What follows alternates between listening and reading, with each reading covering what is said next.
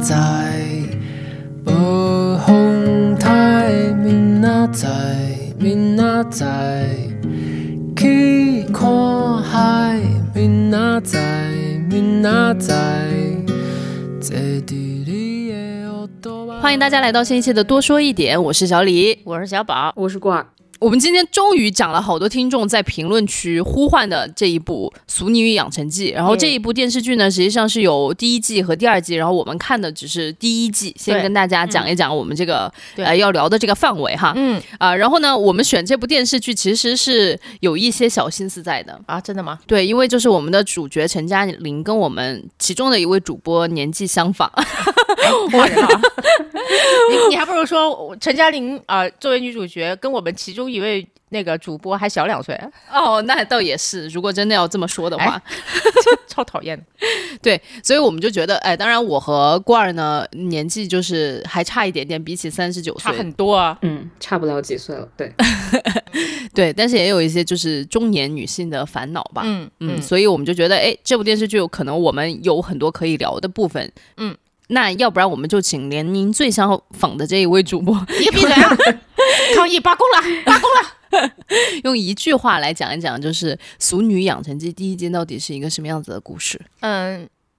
就是一位三十九岁的台北女性，然后几乎在短短一个月之内失去了工作，失去了爱情，失去了马上然后就可以步入的婚姻。补充一下，他是一位台南人，只是在台北打工。哎，对，一句话有点难了，因为这个剧其实有一半儿是拍他在台北的生活的，但有另外一半儿是拍他小时候在台南的生活的。然后直到最后两集，他遭遇了这个重大的挫折之后，回到了自己的家乡，然后他和他小时候那个身影才算是重合起来。嗯，关儿有什么要补充的吗？没有，我发现每一次就是问罐儿有什么要补充的吗？罐儿都会说剧情层面一般都是没有什么要补充的。是的，嗯那你们看完了之后，就是这么一个故事，听起来好像惨惨的，因为好像就是在很短的时间之内失去了一切嘛。对，其实我我我觉得有一点还挺像的。现在就是大城市里面的女性，或者包括男性在内吧，其实也蛮容易在这个年龄阶段受到这样子的挑战的。尤其这几年，大家在工作上面。然后在这种自我上面，然后遭遇挑战一多，其实很容易就进入了一种打引号的失去一切的状态。嗯然后有很多人，你看逃离北上广也好啊，或者就是回到自己家乡也好啊，就就会有这个这个情况出现。嗯，那你们有相关的这样的经历吗？首先，在座各位应该都没有什么失去婚姻生活这种事情吧？有些人甚至没有拥有过，对吧？就不存在失去的这种可能。对，嗯那失去工作呢？哇，我记得特别清楚，哎，真的是在整整十年前哈，就是我辞了工作，然后分了个手，开心的要死，出去玩去了。分了个手，开心的要死。没有，那是一段就是就是扯，有点扯，就是就是就是的感情吧。然后所以就也拖了一段时间，呃，两个人就是好好说的，就是说要不然就就就就算了，然后就就如释重负，两个人都如释重负。其中一方在大概两个月之后，可能就结婚去了，跟跟这个剧里面那个跟陈嘉玲分手的男主很像，大荣哥对，跟大荣哥很像，就是哎，跟这边分手，那边很快又步入了婚婚姻。听起来那个小宝的这个经历没有什么可以参考的地方，就谢感觉也不是很悲伤。分手了之后，竟然就是非常的愉快，还出去旅游了。那我们就问一下罐儿有没有相关的悲惨经历可以分享？失恋没有，失恋以后就是分手以后都非常开心，然后失业以后比较惨，因为上上期也说过嘛，我我失业那段时间基本都处于猪也猪能起飞的那段时间，然后不知道为什么我就频频加入皮包公司，嗯，然后频频就是干着一段时间，然后皮包公司的老板要么欠债跑路了，然后要么这个公司就不知道什么时候解散了，嗯 然后我就失业了，我就不断在失业皮包公司、失业皮包公司中间来回摇摆，对。其实我还挺好奇的，就是如果我自己经历这么两次，我估计就是对自己应该是陷入深深的怀疑了。那个时候，你觉得是什么支持你继续往下走的？哟，还真没有想过这个问题。当时只是觉得自己比较倒霉，然后觉得这个行业不太靠谱，但是好像没有想过要不要继续干这个问题。可能当时哦，当时也有人希望我回到原来的行业，嗯但是那个时候有一个很现实的原因是我错过了应届生招那个叫什么应届生的招募吧，嗯应届生招聘，然后你也没法签三方了，你也没法跟呃后面两届的学弟学妹一起竞争。那会儿因为回来两年，英语肯定也不是在最好的状态了，嗯，所以就觉得，哎，那既然竞争力不如人家，不如先在这个行业再混混看。嗯，嗯，当时的这个整个想法其实相对来说还是比较单纯，也是因为有一些限制条件，反正就觉得也没有更好的路子，就先走着呗。对，而且那会儿就是一起毕业的同学混的好像也都不是特别好，嗯，就觉得差距哦，还没拉原来回到开。对对对对对，就说回回去也好像就那么回事儿，然后你还要比人家晚两届从 entry level 做起，那你嗯不如重新开一个行业，重新开一个地图。当时是这么想的，嗯，开新图，这叫做新建一个角色。哎，对，就是郭二当时的这个经历还是在就是叫做职业比较早期，但是我们陈嘉玲同学那可不是啊，三十九岁了。对，嗯。而且他当那个董事长特别助理，就是业务助理，当了蛮长时间。对，对，而且他自己也说，他那份工作说出去就感觉还是挺体体面的一个工作，嗯对吧？然后结果现在突然一下子工作就没了，对，所以说工作没的没得也挺戏剧化的，说老实话。但但是我觉得背景也是他忍了很久，因为那工作特别助理业务上的事情可能做的不算多，但是天天都要帮老板照顾他们家小三，应付他们家太太，对吧？嗯哇，这种工作做情绪消耗真的太大了。这和最近那个新闻真的是不谋而合哈。著名的街拍事件，对，这钱不好赚啊，就是那种感觉。我再看了一眼大家准备的这个大纲，我就说这种故事大家看完了之后是什么样子的感受？结果小宝和罐儿都不约而同的说有一丝丝的安心，我就想请你们展开讲讲这种安心的感受到底是从哪里来的？首先哈，我知道就是这个故事的高潮和它很核心的一个呃情节上的转折，都是他失去一切嘛。可是呃，我说了前面他有很多小时候的故事。啊，在台南应该是在一个村子或者在一个镇上，嗯然后那个故事呢，就充满着一些挺封建、挺传统、挺男权的 一些观念和思想的啊。嗯尤其一开始的时候，就是他们家应该有个小姨要要准都准备嫁人了，但是应该是在那时候分了个手，然后呃，就非常体现出他们家人觉得女孩子一定要嫁，一定要嫁得好，并且如果在呃谈恋爱之后又被分手是一件极其丢人的事情的这种观念吧，就是、嗯就是还。有点令人不舒服，但我也理解哈，因为那是很早的一个事情了。我估计是在八十年代的时候，嗯嗯，但是呢，那那里面还有很多很温情的地方。我后来就完全能够明白，就是呃，女主在准备结婚的档口上，就是因为觉得自己不爱那个男生了，然后就毅然决然的提了分手。嗯是什么给她的勇气啊？这是一个。还有呢，就是。这份工作如此的操蛋，是什么让他就是说最后豁出去了，然后跟董事长大撕逼，嗯啊、跟董事长的老婆也大撕逼，对吧？呃，这是什么给他的这个底气 嗯啊？然后还有就是是梁静茹给你的勇气吗？然后反正看完了之后，我就觉得说，哦，其实还是家里给他的爱，给他的这些勇气和底气吧。这这是我的理解哈。嗯，所以看完到最后，就除了就感动在他跟他家人的那些很很可爱的互动上面，我觉得还有一丝的安心，就是觉得，哎呀，第一就是你看，无论遇到什么事情，人都能够活下去，哦 对这个要求听起来好像很低的样子。不容易的朋友们。而且那种活着不是那种苟延残喘的活着，是那种带还是带着带着一股心气儿活下去啊。嗯嗯，所以这就是我的感觉，就是感动，并且觉得还有一丝丝的安心呢。嗯我第一次看第一次看的时候还觉得挺惊艳的。嗯那个惊艳有两个部分，嗯第一呃第一个部分就是说，他这个剧讲了一个我知道我不成功，但是我还是可以很安心的活在这世上哎，嗯啊。然后然后就是我们大陆剧一般讲的是逆袭，大女主逆袭，从很低的位置。然后要么就是从很高的位置落下来再爬回去，要么是从很低的位置爬起来。但是他们写的叫顺流，嗯就正好跟我们是一个反义词，它就是唰就下来了，就是嗯也也没有也没有批判说这个东西对呢还是错呢？那你看，如果跟我们的剧里的女主比，肯定不够爽啊，肯定不够成功，但是他好幸福啊！嗯就一个人怎么可以这么不想未来的活着，好幸福。然后当时第二点，呃，觉得惊艳的地方是他写了三十九岁，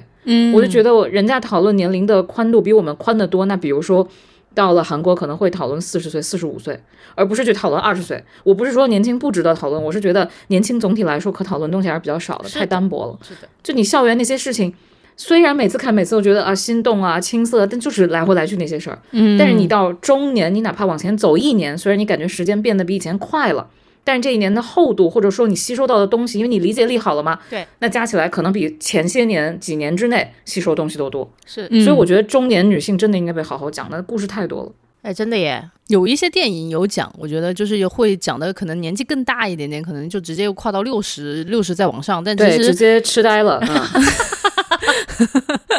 对，就是这个三十到五十中间，这个就是、其实也包括就是一些女性的中中年女性的演员，其实她们也比较难找到一个对合适自己演的角色，我觉得可能也跟这个跟类目比较少。对，当然就是第二次看，我觉得没有那么惊艳了。我觉得意识形态在这几年可能因为发生了一些巨变，就包括女性主义这种思潮的崛起，嗯你就会觉得它里面有一些非常乌托邦的地方，然后很多灰色部分就没有讲，比如说那个被退婚的小姨，因为后嗯来她怎么了？其实剧里面就没说了哈。对。但是你就知道，在这么儒的一个家庭里，嗯他的小姨的命运和当时社会看他小姨的眼光，就会是就会给他带来很多生活上的负担。是的，嗯然后还有那个被毒打的姐姐，就是阿娟嘛，嗯那个情书被洋洋洒洒到整个村里的那个女孩子，你也不知道她们后来怎么样了。嗯然后你再往下看，就会觉得妈妈接受弟弟是同性恋这样一个家庭里哦，接受他的小儿子是同性恋，怎么可能这么快？嗯太太太鸡汤了，嗯太鸡汤了。总之，你就是到了三十三岁再看的话，会觉得。因为因为这些年遇到了很多倒霉事儿，在你二十多岁可能遇不到这么多倒霉事儿，或者你那会儿防御力还比较强，心比较大，嗯现在精力体力又不好，遇到一点儿倒霉事儿，你可能会就被打垮了。嗯所以再再看陈嘉玲，觉得好幸福啊！你说她是 loser 吗？但是她比大部分人都幸福啊。然后从之前的好温暖、好励志，然后变成了我靠，好羡慕啊！就是 你看就短短几年，因为这个剧其实是一九年的哦，是？吗？嗯对，然后对呃，这有点年头了耶，对，就是说起来，一九年好像是好几年前的事情了，已经嗯是四年前了四。年前了。天哪对对对对对对，就是呃，我稍微找补一点点，就是关于妈妈接受弟弟是同性恋这件事情哦，就是呃，我觉得妈妈有一个特质，就是叫。哎呀，自家的儿子、自家的女儿，我咋会不知道呢？就是可能弟弟一直觉得自己瞒的挺好的，但是其实妈妈应该早就已经从蛛丝马迹里面都已经捕捉到了他儿子是一个同性恋，但他也不愿意直接就戳破这个窗户纸，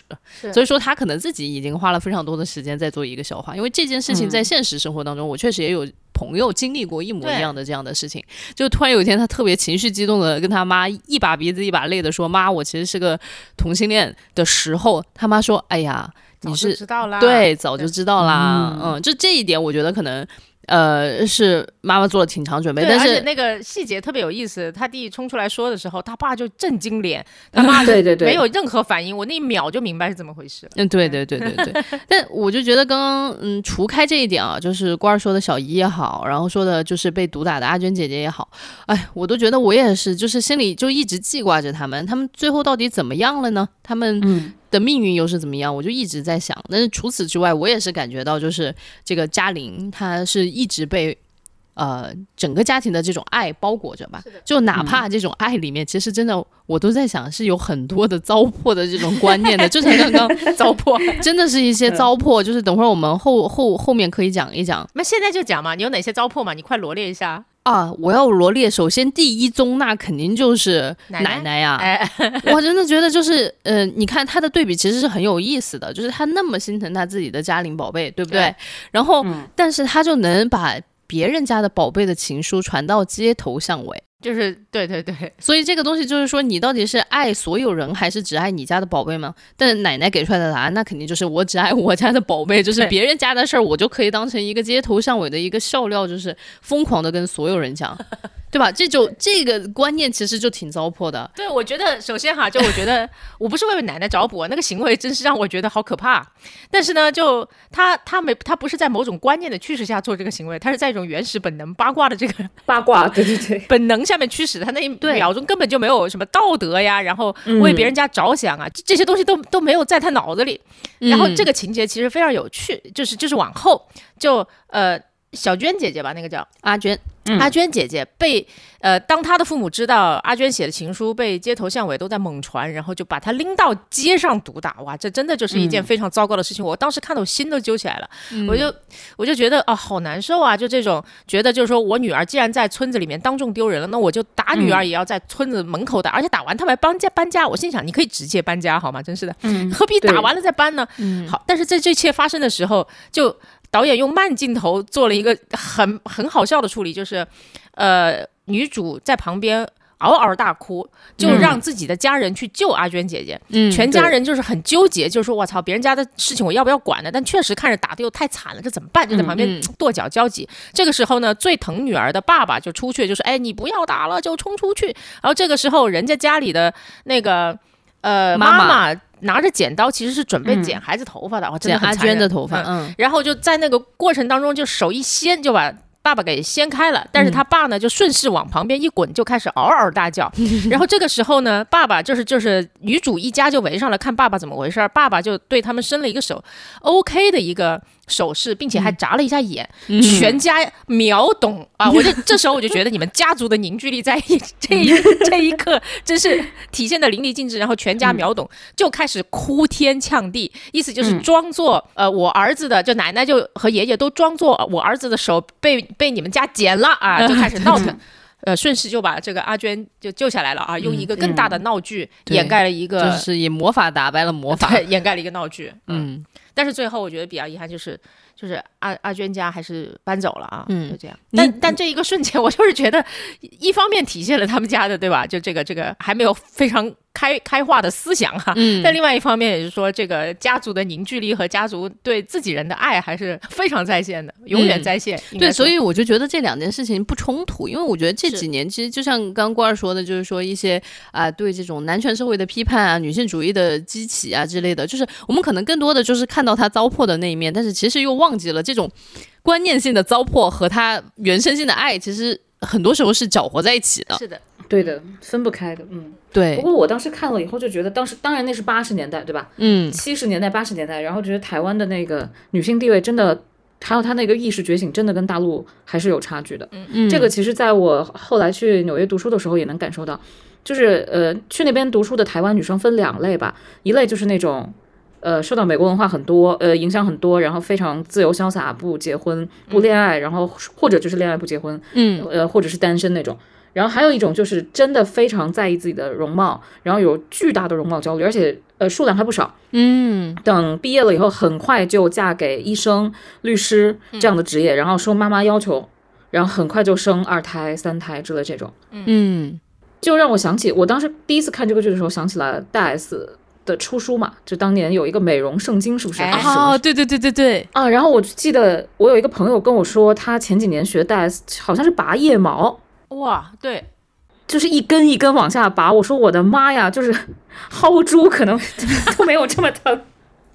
就觉得非常残忍，是我是我不能接受的事情。但他们说好像就这样子的话，会让那个腋毛长得非常非常慢，嗯就是他从美容圣经里学到的。我就想，这个容貌焦虑真的是到了一定的程度了。对嗯。说起来美容圣经，我就想起来，我第一次知道睫毛膏这种东西，就是从那个里面知道的。啊，然后我知道了之后，自己就偷偷摸摸的去买了一支睫毛膏来尝试了一下。所以说我第一个化妆单品是睫毛膏。哦，就别的都不是，就是很多人应该是用口红吧，可能是。哎，对，妈妈的口红嘛。哦对对对，比较容易嗯用哈。所以我就记得那个美容圣经里面真的都是那些玩意儿，都是哇，个你们都看过哎？啊，你没看过吗？我为什么要看？我是表妹买了，然后当时表妹很美，嗯，我在想她会不会美和这个美容圣经有关系，于是我就翻了一下这个书，发现里面所有的玩意儿我都做不到，我就放弃了。就其实心里面是想要那个美的，但是发现要付出太大的代价，就算了。嗯，是的，是的，是的，是的，算了，就也没有那么必要。嗯我们刚刚其实讲了一个，就是我印象当中比较深刻的，就是对于这个剧的糟粕，嗯，糟粕情节，你们有没有这种印象深刻？当然也不一定非要讲糟粕了，就是也可以讲你们就是觉得暖心或者反正 whatever，你们觉得印象深刻的情节。我有点犹豫，这玩意儿要不要叫糟粕啊？就毕竟发生在那个年代，我觉得我们小时候可能多少都遇到过哈。嗯啊，用现在的眼光去看当时的事情，就是有一点不公平吧。但我就先说哈，就是至少现在的眼光看着不舒服是真实的。嗯呃，就是这家人的大女儿回来了，就是这个女主的大姑。嗯呃，然后女主的妈妈和她大姑就忍不住开始较劲儿了啊用现在的话来说，嗯。就叫开雌竞开始了，哎，就是呃穿的漂不漂亮啊，时不时髦啊，呃，然后嗯各自的老公混的怎么样啊，然后到自己的小孩是不是足够优秀？嗯。啊，就变成这个样子。呃，就竞争到最后就变成开始有点恶性，俩小孩开始互相陷害。对，但到最后的话，呃，小姑娘回家的时候，就是大姑和一家子回家的时候，女儿也走了嘛，然后女主还是舍不得她，因为她毕竟是一个暑假里面一直跟你生活在一起的很亲密的一个玩伴。嗯，我特别能够理解这一点哈，因为我在特别小的时候，大概上小学也是这样的，家里亲戚小孩来，我们头一个星期就是蜜月期，哇 靠，那恨不得上厕所都要粘在一起啊，干嘛都要带着挂在彼此去玩身上。啊，自己最好的吃的，然后最好的玩具都要给彼此玩，一点一点问题都没有。下一个礼拜就开始打架，嗯，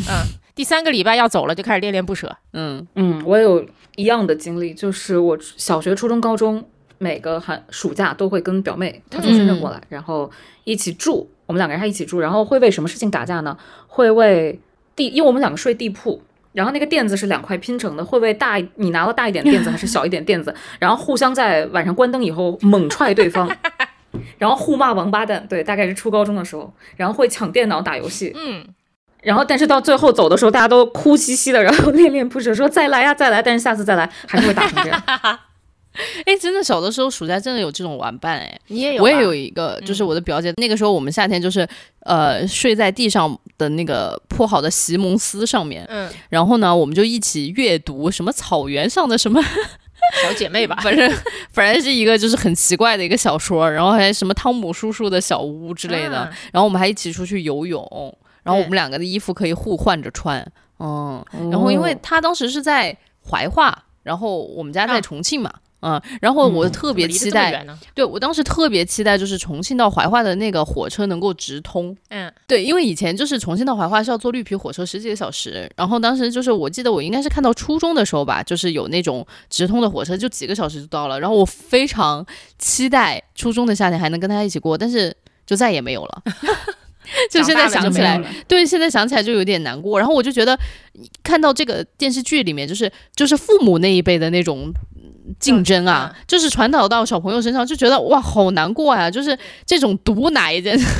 就是你说小孩子他哪有什么分辨能力，对吧？他就看着他妈，他、嗯。他妈和他的姑姑就是疯狂的在互相 diss 的时候，你也会有一点疑惑，然后你也会觉得说，而且他们在拿你比较嘛，就会说，对。哎，你看他的成绩比你好，那你就会忍不住开始这么想啊。一开始的时候，小朋友其实哪会这么想？是的，嗯。啊、所以就是你就在这种潜移默化之中，就是被这种糟粕给浸染了。然后我 真的我不过也不能叫糟粕吧，就是也，而且我觉得跟年代没关系，我们家到现在还这样，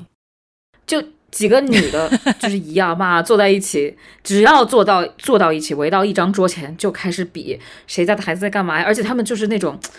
比人口普查的知道的还清楚，谁家生了几胎，谁家嫁了一个什么样的人，甚至连对方男方的信息都知道的一清二楚，然后互相比较。我说你们要不要拉个 Excel，然后给他们都对比出来，做一个行研，对不对？对我就在想，这种就是比较的心理到底是从哪里来的？就是为什么大家在一起是不是像 sisterhood，就是大家就是并肩，对吧？一起唠唠家常。这就是他们唠家常啊，你以为呢？就对，是呃，那我就想说，那他们为什么唠家常的方式就一定是一种比较的方式？那你说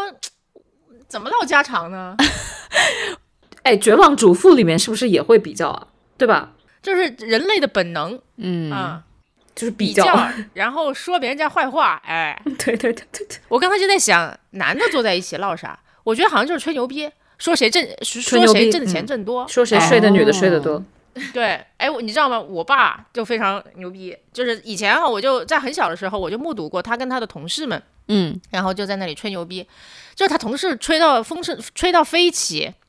然后最后反正我爸一直没有吱什么声，在旁边就打趣。后来我爸就说了个牛逼的，就因为人家呲儿他，就是大家都说什么谁家买了车，谁家那个弄了钱，大家呲儿他就说你啊、我爸还说当个小官儿吧，然后那个就说这怎么可能不不那个啥呢，对不对？我爸就说哎，这点钱我也不在乎，我可是准备买直升机的，然后大家就不吱声了。然后他开始胡说，他就开始说，我就等着直家用直升机被发明出来再去买啊。那个时候刚推出应该挺贵，我现在反正就也不买别的，我就等那时候再说。然后嗯，秒杀了其他人，挺好的。我觉得这招我学会了，学到了我也学会了。所以以后就是我但凡坐嗯在一起，就是一些人开始一些无止境的吹牛逼和和唠那种我不爱听的家常的时候，我就开始胡扯，哎。登月登月对，我登月，我说我我靠，我要上太空。对，那人家就问你怎么还不生小孩？你就说我就是要把身体养好了，他妈要生十个，这我不得养养？对，对方肯定都无语。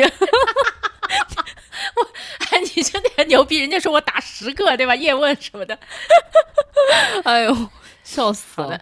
呃，扯回来，扯回来，对对对，就是反正就是我印象当中就有一些这种，现在看起来就长大了的自己看起来觉得有一点不太舒服的这样的一个桥段在里面。我不知道郭二你有没有这种呃印象深刻的桥段？哦，对，印象深刻桥段就是和这个江显荣分手吧。然后这个桥段其实争议还蛮多的，为什么呢？我记得很多人不太能理解他为什么就说放弃就放弃。说实话，对于一个三十九岁的女性来说，比如放到北京啊，这个男孩子长得比后面他那个青梅竹马那个男孩子好看吧？嗯，然后又是台北人，然后马上又有大房子，对吧？然后除了婆婆稍微糟糕了一点，但是婆婆哪有不糟糕的呢？那可能就是相比较下来，他得到的一定会比失去的可能就是在物质上。很明显多很多，所以很很多人不理解，我也能我也能理解这种不接受。但是你怎么理解这件事呢？就是后来你非要让我选的话，三十九岁的我肯定没有办法做到这么有勇气。嗯。但是我又觉得他其实一直活得挺叛逆、挺任性的。从小他就又不学习，然后又撒谎，就是没有干了一件特别所谓循规蹈矩的好孩子干的事情。哎，这么说起来真的是这样子，对吧？大人不让干啥就干啥，然后还顶嘴，反正就特别特别厉害，特别开心。所以长大以后，刚开始看到他在那个公司到唯唯诺诺的给老板擦屁股，我还想他怎么变成这样了。嗯嗯，后来想到他可能也是在这么多年、几十年的这种社会生活之下，变得开始在意别人的眼光，嗯，所以他被规训了。但是只要他一回到台南，嗯，他那种爱被爱包裹的那种感觉，或者他的刚才小宝说的那种底气，他就会回来，因为他从小就是在这种安全感里大施拳脚的，嗯啊，然后他。只要回到老家，他这种天性就会回到他身上，所以他就是那种选择随心而动。我今天这么快乐就这么过，明天那么快乐就那么过。他好像真的没有为未来考虑过。嗯，我觉得他在这个过程当中其实被规训的还挺严重的，从某种角度上面来说，因为其实一开始是他给江大荣求的婚呢，就是他是那个特别恨嫁的一个人。对，因为这个也有铺垫，就是呃，他参加了他初恋的婚礼，嗯啊，然后初恋好像还娶了一个女网红。然后婚礼也办的，应该是想努力塑造的体体面面，但是我看得出来，由于剧组没有什么钱，所以那个婚礼看上去非常的土啊，破破烂烂的，稀糟的，我这简直了。然后，然后他就是从那个婚礼上面回来之后，喝的醉醺醺的，跟江大人求的婚，嗯，就受了点刺激呗。哇，一受刺激就要求婚啊！所以他就是一个随心而动的人啊，在一定程度上也很牛逼，也能理解。因为你看他们那个桌的人，除了有一个得了精神病了吧，对吧？其他人。其他人要么有钱，要么有孩子，嗯，然后大家都比较上哪个贵族小学，就有点像海淀那种鸡娃妈妈似的，嗯，说你是上清华附呢，还是上北大附，就有点这种，嗯，然后看他呢，说又是一个小秘书，升不了官儿，等于事业没有，然后这个婚也没结，男朋友谈的半半落落的，啥都没有，都三十九了，还喝醉了，还丢脸了，嗯，他就是，我觉得这个刺激还挺挺大的，而且他那个前男友就是个破宅男，还娶了一个什么网红女作家之类，还挺漂亮的，嗯，相比之下就啥啥都没有。嗯，他当时肯定就觉得我应该值得有拥有更多，然后能想到的最捷径的方法就是回去赶紧跟这个跟男朋友结婚。对，就是抓住能抓住的嘛。就说起江大荣，我就想起来我另外一个印象很深刻的一个桥段，就是其实当时女主的奶奶去世了。然后呢，张大荣就还去拜谒了他的奶奶，然后我就会觉得这一个动作挺暖心的，就是一种人与人之间的那种温柔吧。就是你想，呃，你的女朋友明明是她主动要跟你求婚，然后你也答应了，然后你还就是在准准备婚房，然后婚礼啥都开始操办的时候，他又跟你说我不要跟你结婚了，然后他自己还跑回他家乡，然后就是你应该其实挺生气的，但是你也会觉得。跟这个人在一起四年多，就是还是有很深厚的情谊。然后他亲密的家人去世的这个时候，你还是要去拜谒他一下。我觉得这是就挺成熟的两个人，就是没有说我因为记恨你，然后就是觉得我们之前拥有过的所有的快乐的时光，或者说我跟你的家人拥有过的这种亲密的关联，就从此就断掉，反正就没有吧。我就觉得那一刻我还挺感动的，就是剧到后半部分，我就觉得收获的更多的都是这这一类的这种感动。是的，嗯。呃，那我们都说了印象深刻的地方、嗯、情节啊这些，你们最喜欢这个剧的究竟是啥？除了前面觉得感动的那些哈，我就喜欢那个小女主，就嗯女主小时候，哇，那个小姑娘真的太可爱了。我就希望如果有一个妹妹，那就是这样是最可爱的，就可以带她疯。但是你的能量值很低啊，我估计啊也带人家疯不起来你。为什么在这种时候还要攻击我呢？小女主可爱在哪里？就第一长得可爱，嗯，就他那个有点婴儿肥的小脸，嗯，然后呃，大部分时候都是那种呃有充满着好奇，以及被骂的时候也不知道人家骂什么，自己那种懵逼，就很可爱啊、然后又有一点调皮，然后而且还还挺善良的。就比方说一开始他就很努力的，还要让自己小姨开心一点啊。嗯啊，然后后来大人在吵什么，他也不是很在意，就但是他还是发自内心的希望家人好的那种那种天真吧，也很可爱。嗯，我一开始觉得他跟长大之后的女主还有点割裂，嗯，但后来我听听包，尤其是你们说完之后，我觉得哦一点都不割裂，只不过就是他身上承载了很多还是社会的压力和责任，可是他内在还始终还是那个小孩，就是我被我的家人爱着，所以我想怎样都可以。嗯嗯我其实特别羡慕她，就陈嘉玲和呃韩剧《请回答一九八八》那个德善，就是那个哦女主。但是德善那个其实到最后结局还是有点稍微有点玛丽苏啊，她混的也很好，她长得很漂亮，然后呃成绩很差，但是父母爱他，然后弟弟也爱他，姐姐也爱他，然后最后找到了一个高富帅，可以说是、嗯呃一个下围棋的国手。还对他死心塌地，然后他最后当上了空姐，在韩国当年也算是比较光鲜的职业。嗯最后两个人生活的非常幸福，他还是有一点玛丽苏在。但你看这个陈嘉玲到最后找了一个竹马，竹马还长残了，还离了两次婚吧，还是离了一次婚？总之就是，离了一次婚，对，有个小孩，嗯，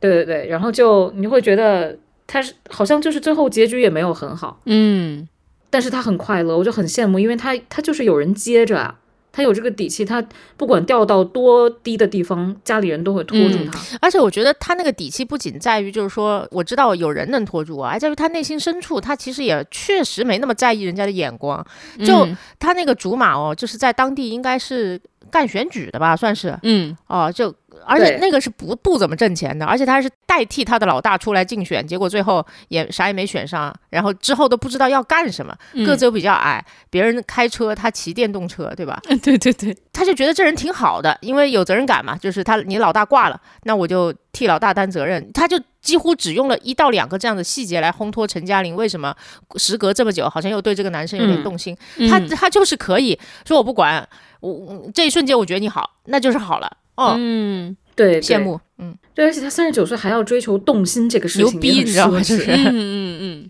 太酷了。对，所以其实他对这个竹马，我觉得有一点叫做再一次爱上，也不是说他就一直就记挂着这个青梅竹马，他其实就是真的在回到台南之后，又有一些东西刺激到他，然后他又再一次心动，可能又再勾连起来以前的一些东西，然后就是最后就决定跟他一起去。所以其实我我就说回来，就是还挺喜欢整个这个剧里面的这些人物的塑造，他们都是自成一派，不是那种特别刻板的脸谱化的人物，就是他们都有自己的盔甲，也有自己的软肋。就比如说哎我想说奶奶嘛，就是我就 刚刚已经说过了，他就很记恨奶奶吧？啊，阿娟的信传的到处都是，这但我们看得出来，小李就在价值观上面是绝对不允许这种事情发生。对，就是这个是一点。然后还有一个很搞笑的，就是他们不是爸爸租了一个美国的大片，里面应该就是有一些情色的情节嘛。然后他奶奶就在那儿说，他说这是在帮那个男的把毒吸出来，我就觉得这个说法就是有大毒。当时我看那块笑疯了，那个录像带叫什么我？我也忘了那个录像带叫什么了。变蝇人，变蝇人，对对对，然后那个他最后玩了一个什么梗，就是嗯嗯不分嘛，然后是淫荡的淫，你知道吗？我简直要笑到崩真的溃。是。然后我就觉得啥呀，这都是，就感觉没有好好的去做这个性教育，然后企图用一些很莫名其妙的东西把这个东西给抹过去。对，那个性教育也是糟粕之一啊！我跟你讲，那太好笑了。对对对 但那个真的很好笑。贞操，哎呃，但那那是我们说了很多糟粕啊，但我觉得我们都是觉得很好玩，因为这个嗯片子在烘托那些事情的时候，它其实也带着一种呃调笑和解构的这种这种这种嗯，这种状态去去去开朗的去说的，所以你也不会觉得说在谈这件事的时候真的很压抑啊。巨好笑的。他们就搞完那个录像，看完那个录像带之后，就决定认真的还是要教一教小的陈嘉玲一些性教育的事情，不然的话，他你看对吧？他跟那些男孩子整天玩在一起，万一出什么事情也不好。对，于是就家里人轮番上阵，没有一个大人能开得了口跟他讲这件事情。是的，爸爸妈妈、爷爷是不是都上阵了？爷爷好像是不愿意上阵了。对对对对，啊，好像没上阵。最后就是说，奶奶就说滚，你们这些不中用的人都给我滚开，让我来说。结果我以为奶奶要说什么，上来就说男女授受不亲啊，然后非常直接告诉你，结婚的时候不是处女，你这个人就没有价值了。然后我说这么牛逼吗？他捏碎了一个水果，就是说女孩子丢了贞操就是稀巴烂的水果。我觉得那一段真的太太有毒了，就是他把那个拔乐，他把那个拔乐拿到手上，哎，是拔乐还是世家我忘了。Anyways，是这样，是是这样，这样然后他就问陈嘉玲。这是什么？然后这个水果，只让你对就说这是世家呀，然后他就一把把那个水果给捏烂，然后那个给了一个真的非常慢的慢镜头，你就看到那个水果就是那个汁水全部蹦出来，然后他说这就是女人的贞操，我当时对 对对，太牛逼了，我当时整个人就是我天哪，这是什么糟粕发言？真的是。但是想想他这个寓意非常有意思，亲手捏爆自己的贞操，听起来还蛮酷的。对对，这里面有很多糟粕的代言，其实都是奶奶。但是到最后的最后，对，到最后的最后，其实很有意思，就是奶奶在去世的前一天晚上，她跟小嘉玲说，就是在说，其实她结婚了之后呢，大家都已经就不叫她自己本来的名字了，就叫她是呃月这个英啊、英啊什么的。对，然后就叫陈月英，他叫他其实是叫李月英嘛，然后他就很想说，我自己还是很想要有我自己的名字。其实这个，如果你稍微延伸一点说，你就说奶奶其实还是对自己的那个主体性有一种渴望的。对，就是嗯人，是而且就是片子里面明显烘托到奶奶那个时候年纪非常大了，她有些嗯时候最后就有一些有点在家人八八十多岁哈，在家里人看来古怪的行为，比方说死活都要去找一些很老的东西出来啊、嗯然后讲一些奇怪的话，包括我觉得这些真的都很像临终前要讲的话。嗯他那天讲说，我真的还是有点想被人叫我自己的名字呢。那个是那个嗯他还说了一些话，意思就是我要是死了，你就骨灰你给我撒海里，就第一不要葬，嗯，烧了最好，然后最好还是给我撒海里，这样我好歹也自由自在一些。对，就是我一辈子对吧？为了这个家什么的，说他虽然那个阿公对他很好，但他还是想做回阿姨。是的很感人。其实这个话，当时我就在、啊、流泪，然后转过头我一想，那奶奶你为什么还要 push 陈嘉玲结婚呢？就是你懂吗？就是我就觉得人就是这么矛盾啊。对对对，所以我就想说，这个他塑造吧，就是不是那种脸谱化的，他没有把他塑造成一个就是完全性的糟粕的这样的一个奶奶的角色，或者说完全很先锋的一个奶奶的角色，她就是这么一个，呃，内心也有挣扎，对但是就是表面上就是搞了这些，就是把这个世家给捏破的这种东西。就让我很难过的是，第二部陈嘉玲真的结婚生子了。哦，然后这就让我想到前些日子我跟我妈妈的对话，我就问她，就是你自己的婚姻不幸福，你是承认的吧？她说我承认啊。然后我说那为什么你要把我推到婚姻这种非常不确定的东西里？然后她就懵了，她说哎呀，她说也不一定每个人的婚姻都不确定。你看她首先是怀有侥幸心理的，第二她说她要完成一个任务。我说谁给你派的这个任务？是谁？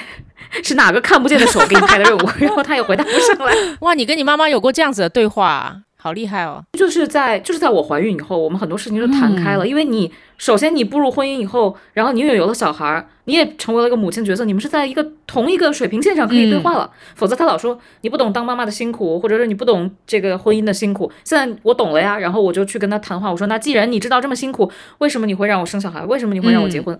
如果我自己想不通的话，我肯定是不会答应的。但是在我想不通的时候，你为什么会我？哦所以你就会觉得他们是一边是觉得这个东西不好，嗯，但是一边又觉得，哎呀，大家都这样过来了，你有什么过是的，不来是的，是的，是的。那这么想起来，我就觉得我妈真的是一个还活得挺通透的人，就是。我有表达过，就是自己就是完全没有想要进入婚姻生活这种状态，然后我妈就说：“哎呀，确实也是，我目之所及，他就真的直接这么说，他说我目之所及没有见到一个婚姻幸福的人。”她说有的时候在婚姻里面反倒还更加孤独，一个人也挺好的。我妈就真的说过这种话，然后她还跟我说，她说我不是很在意别人怎么看待你，就是你自己快乐就好。我就觉得哇。对我妈真的是对她可能，比如说在一些这些什么科技啊各方面这些东西上面，她比较后进了，就是她已经赶不上，呃肯定听不懂什么 Chat GPT。咱们为什么要求咱妈呢在科技上面先进呢？对，最好科技上不要太先进，不对然她肯定会在我家装摄像头。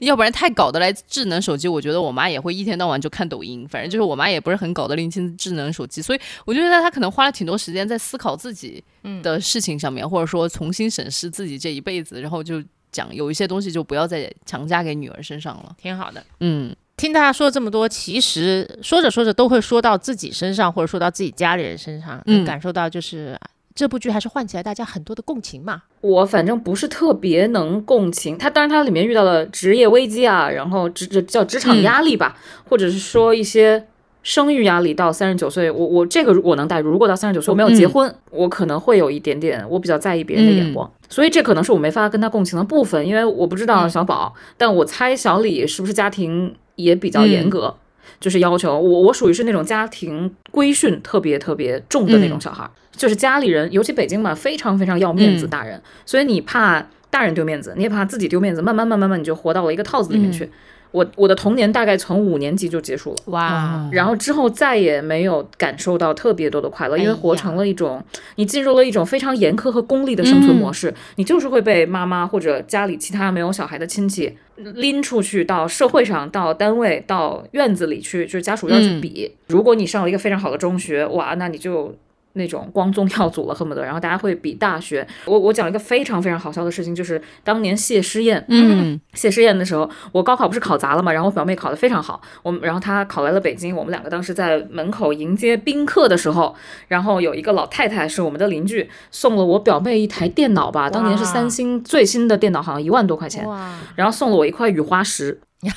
这差别太大了吧？而且而且就是他问我考了哪个学校嘛，我就说哪个哪个，然后问了我表妹考了哪个学校，我表妹说哪个哪个，然后他去跟我表妹握了手，然后把我当空气一样就划过了。当时我跟你讲，就是大人的脸都是黑的。呃，OK，我就经历过很多这种事情，然后你就会觉得，哎呀，那我要是进了大学再不努力，再不目标导向，然后再不证明自己，我是不是以后都要活成这个拿雨花石的小孩儿？嗯，然后你就一直想摆脱拿雨花石的这个形象。哇塞，嗯啊，所以你就觉得，哎呦，怎么会有陈嘉玲这么幸福的人？她可以完全不考虑未来的活着，嗯，就是前一脚，即便踩到大坑、大屎坑里，她都不不害怕。我好羡慕这种勇气啊！这在我生活里完全没有存在过，没见过。就比如，还有里一个例子，就是陈嘉玲当时跟江大荣都要结婚了嘛，然后她江大荣的妈妈就是陈嘉玲未来的婆婆非常强势，以后她不是感受到压力嘛？这个时候他们单位来了一个帅哥，年轻帅哥叫 Mark，应该是个年下，对吧？两个人在酒吧里喝酒，喝了几杯，气氛很好，然后两个人就接没接吻？是接了吧？就是一开始是幻觉，就是陈嘉玲觉得 Mark 要亲她了，然后那是她的脑。嗯颅内小剧场，但是其实最后陈嘉玲要回家的时候，离得很嗯近那个 Mark 嗯是真的就是要亲她了，然后结果陈嘉玲一下子就把这个就是手亮出来了，然后对对对戒指对。但是就是他心猿意马了，我觉得这个事情，反正放在我生命里，它就是不可能发生的事情。嗯，是因为自己太坚定了嘛？我那个马就会被我勒死。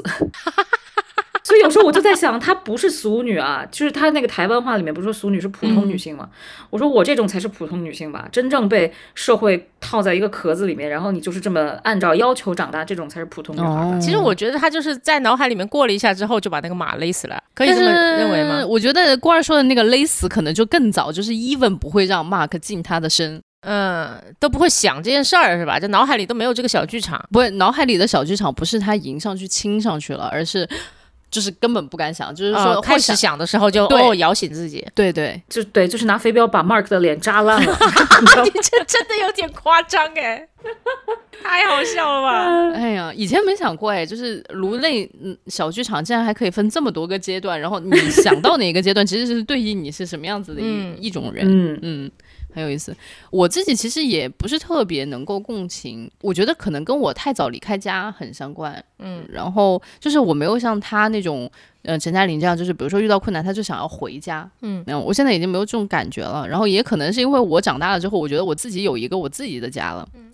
就是我就觉得我人生有一些什么样的困难，我回我自己家就好了。然后我觉得我父母家那就已经是父母家了。对，尤其就是回到家之后，父母可能还会问你一万遍，然后你到底发生了什么事情，你还得没跟他解释，你就觉得好烦啊，不要跟他们讲。对，所以就是我也没有觉得，比如说再回到重庆能够给我一些什么任何的精神力量。其实我身边有很多朋友，他们就老在说，就是说哎呀回重庆玩啊什么的，但我就觉得我好像没有特别大的那个动力。我就会问他们，你们回去玩什么？他们就会说好吃的好玩的，然后还有就是跟就是年幼的时候那些朋友在一起叙叙旧，然后我就会觉得我跟年幼的朋友。呃，没有什么特别好叙旧的，就是还在叙旧的那些都，比如说他们在北京或者在上海，然后我们经常也能见得到。我觉得那不叫年幼的朋友，就是叫他跟我一起长大的朋友，就是我们现在还有一些共同话题可以聊。对但你真的让我回到重庆，我其实好像没有太多，就是在那里既没有我的精神资源，然后也没有我的那种呃非吃不可的菜，就是我觉得哪怕有，我也不需要。嗯。一定每年都要回去，对，就是它成为一个念想也挺好的。OK，所以说我就觉得，哎，在这一块儿，陈嘉玲好像就是每一次回到台南，就是她的那个精神源泉涌起来的那个时候，她的那个所有的支持都在那里。嗯。我对这件事儿的理解呢是这样哈，就是第一，台南跟台北的距离，我觉得可能就是昌平和廊坊，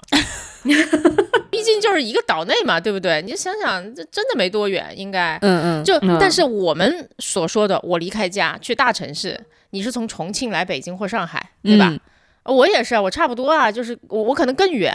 物理上的距离让这个心理上的距离也会变得非常的遥远，所以就这不是不爽我就回去的事儿。我现在也有一些我廊坊的朋友，就是动不动就。对他们有的时候星期三不高兴就回家了，就就是就是回廊坊了，你知道吗？就我说行，挺好的啊。嗯一个有这个上这个的差别，嗯还有一个我觉得非常重要的是，你看到没有？他长到三十九岁了，台南的样子跟他小时候基本上没有什么变化。啊，我们现在回去是的是的是的是的，然后我们的家乡还存在吗？完全不存在。我在重庆找不到路，朋友们。就是对啊，呃，到重庆去旅游的朋友问我有什么重庆好吃的，我说不知道。对啊，不知道。你你，而且你你你从小到大你在重庆的家都搬过很多次了，嗯、对，嗯，所以就我我真的我是觉得我们的那个所谓的家乡啊，就有点回不去的感觉。就不仅是那个家乡的物理环境变化很大，我们自己的小家庭，就是就是我们背后的父母的家庭的变化也很大。你想想，就是我们出生的时候，差不多就改革开放啊，然后后面呢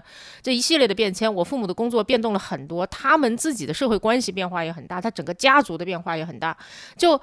我我我我们没有办法回到一个曾经给我们带来安全感的一个家庭结构里面去了，无论是这个嗯外在的，还是内在的。嗯所以我这是我对这个事儿的理解。所以就我觉得，就陈嘉玲身上发生的一切，我都能够理解，嗯，而且就是看到之后，你会觉得啊该笑的笑，该哭的哭，该感动的感，该感慨的感慨。但是就这些确实在我们身上没有完整的发生过，虽然他就跟我年龄阶段真的也差不多哈，但是就我觉得差别是很大的。嗯我现在确实就是不知道我要回去一个什么地方的时候是回哪里。我的父母就都还挺好的哈，就但但我觉得跟他们打电话就好了。回到的那个回到那个环境，并不会给我额外的安全感。是的，哎，我也不知道我们的听众朋友们会不会有这种感觉啊？就是如果你们有跟我们完全相反的观感，也欢迎大家在评论区里面跟我们留言。能不能回去，还有一个特别重要的原因就是，假设你一事无成，你的家人会不会接纳你？哎，嗯其实就是当时我们有一期被骂的非常非常非常惨的那个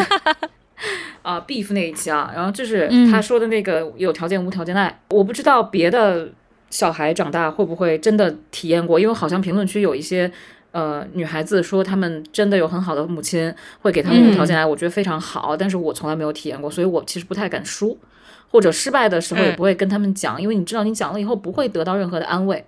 或者说嗯那个安慰是很短暂的，很快就会变成一种批判和家族性的那种羞辱，所以就不是嗯特别敢。呃，我觉得这个是我，即便我父母在北京，然后家里所有亲戚都在北京，但是我永远不会太往家跑的原因。嗯，理解。哎，真的耶，我觉得我台湾的朋友哈，好像确实他的心理安全感比我们要足很多。呃，就我我以前有一个粗浅的理解，就我不知道他们的家庭生活是怎么样，但我以前有个粗浅的理解，因为我我知道他们很早开始，他们的考大学就非常的容易，啊，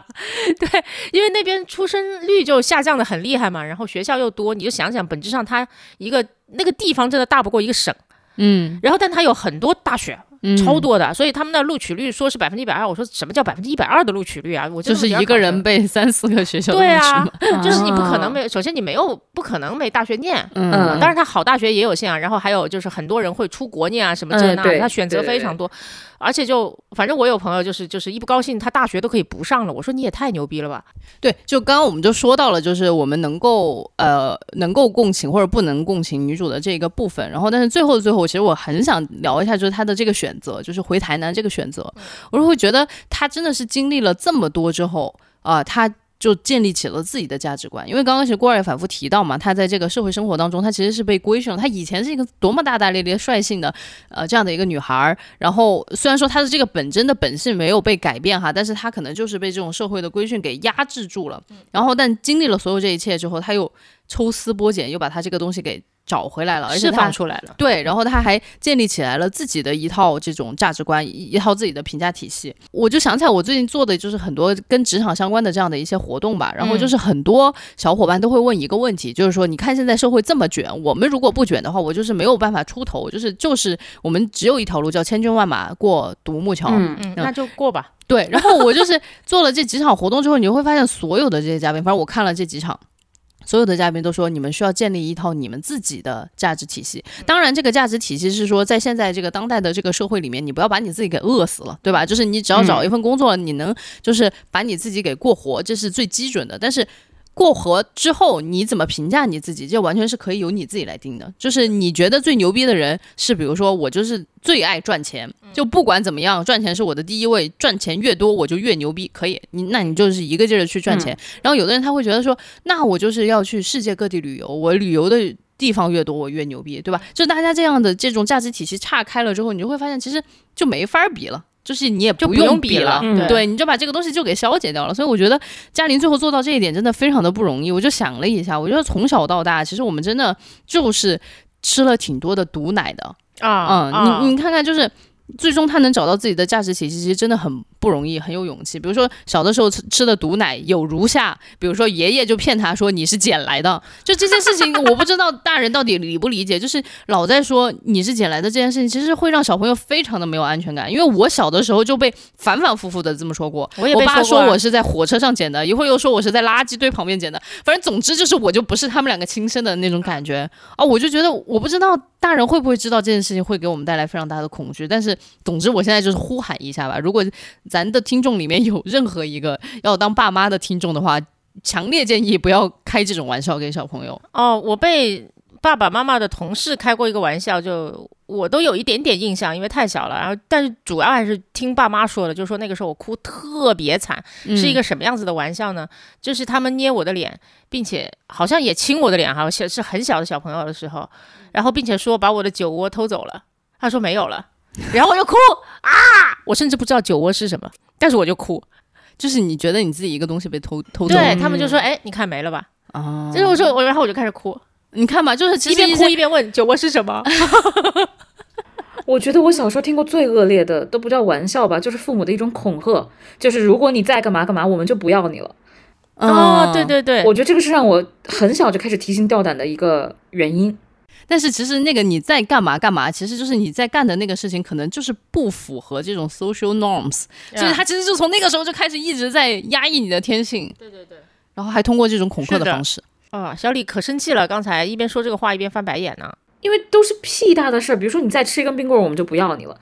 吃呗，又不会死，对不对？就是对，这他们就不会讲道理，完全嗯，也也是一种爱你的方式，希望你身体好，不要再多吃，比如今天吃了三根了，不要再吃第四根了。但他们就不能好好讲话，就要非要用这种恐吓的方式来来制止你一个不是很合理的行为，我就觉得非常要命。对，我刚刚还在说这种恐吓的方式是，就是比如说，呃，在公共场合大声喧闹，这个跟就是社会对我们的要求相悖的。结果没想到郭二说的是他吃冰棍都会被恐吓，这也真的太惨了。对，所以我就想说，就是从小长到大，就长到十八岁，我感觉反正自己都在喝毒奶，然后结果后来就是离开了自己的这个就是原生的环境之后，其实接触了很多不同的东西，然后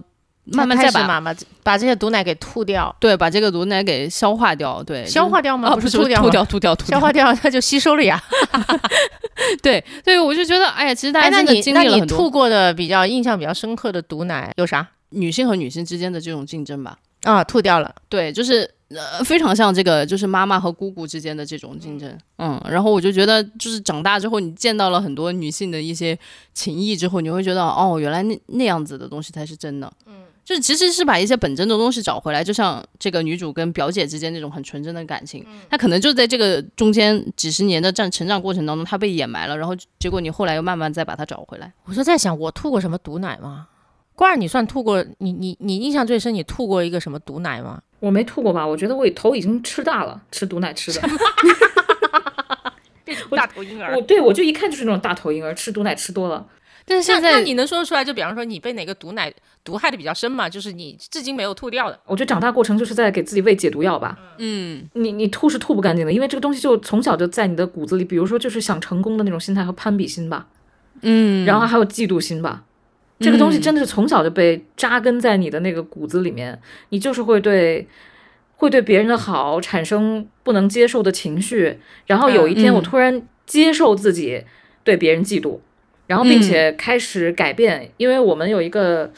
呃很可爱的女同事。很可爱，嗯长得也很漂亮，然后也很聪明，然后你就会发现，哎，你会特别关注她，然后会放大她的所有的说的话、做的动作。后来发现，其实这就是一种嫉妒了。但其实人家也没有哦犯什么不可饶恕的罪、不可饶恕的错误，只是因为你太嫉妒了，所以你会放大他的很多东西。最后你发现，如果你与其去嫉妒他，不如去多跟他一起玩，还这还很快乐。嗯可能这个，但是这个过程非常非常漫长，需要你慢慢去消化，然后慢慢接受自己就是很多地方不如人。然后这世界上有很多很多比你优秀的人，可能离你远的时候，你会觉得我 我好喜欢他，我好羡慕他，但是他在你身边的时候，你怎么去接受自己不如人这一点，或者说你特别特别特别努力的一个地方，就是比不过人家轻轻松松，可能动动手指就能实现，你怎么办？嗯我觉得这个东西是很难很难拔除掉，但是你就是要去把它拔除掉，否则你的人生就是会很痛苦。嗯，对，就是我们刚刚在说建立价值体系这个东西，其实呃我觉得嘉玲的这个建立价值体系的过程当中，其实有。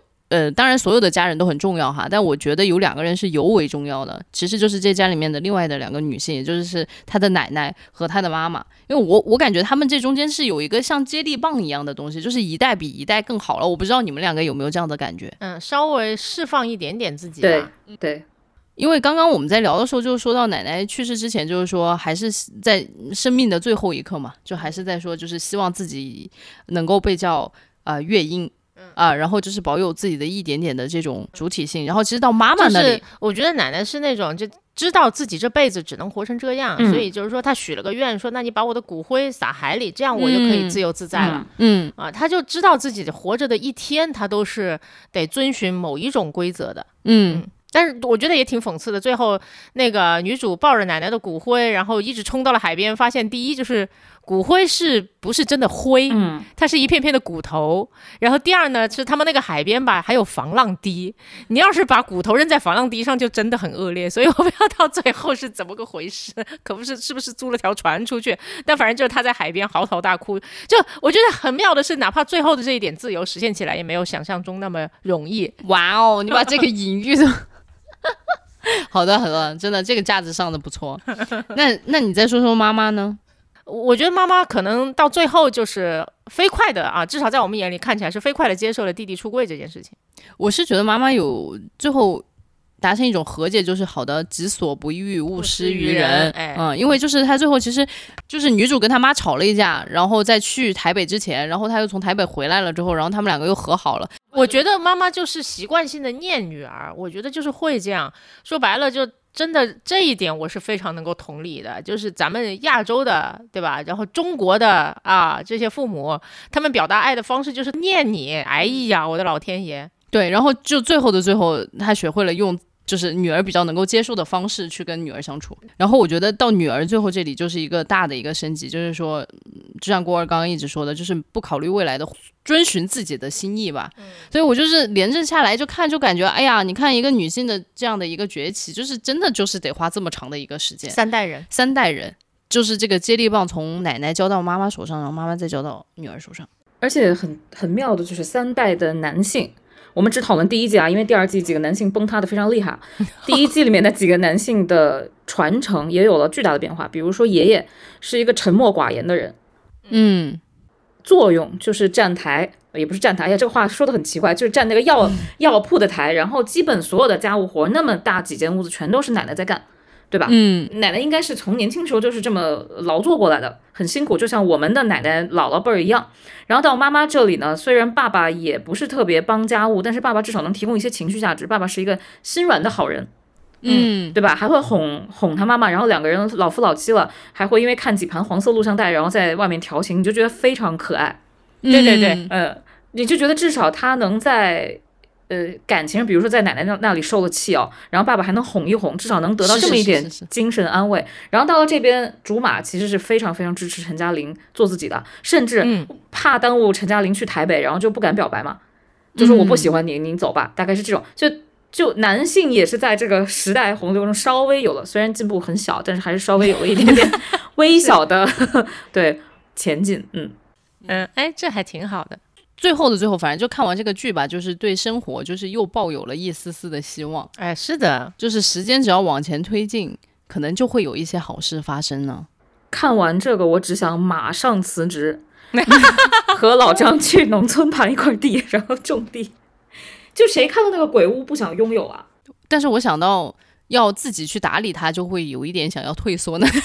小李真的是一个就是很害怕体力活儿的人。反正就是这期也就聊的差不多了，我就觉得我们留一个美好的念想，都祝福大家在人生的某一个阶段能够拥有像那个鬼屋一样的那样的一块田地，对吧？就是自己造出自己的一个美好小屋出来。就是还是拥有一个可能不那么美好，但是令令令你感到安心的个小港湾吧。嗯，对，对希望大家都能拥有。好的，那我们这一期就到这里啦，朋友们。谢谢大家，拜拜拜拜。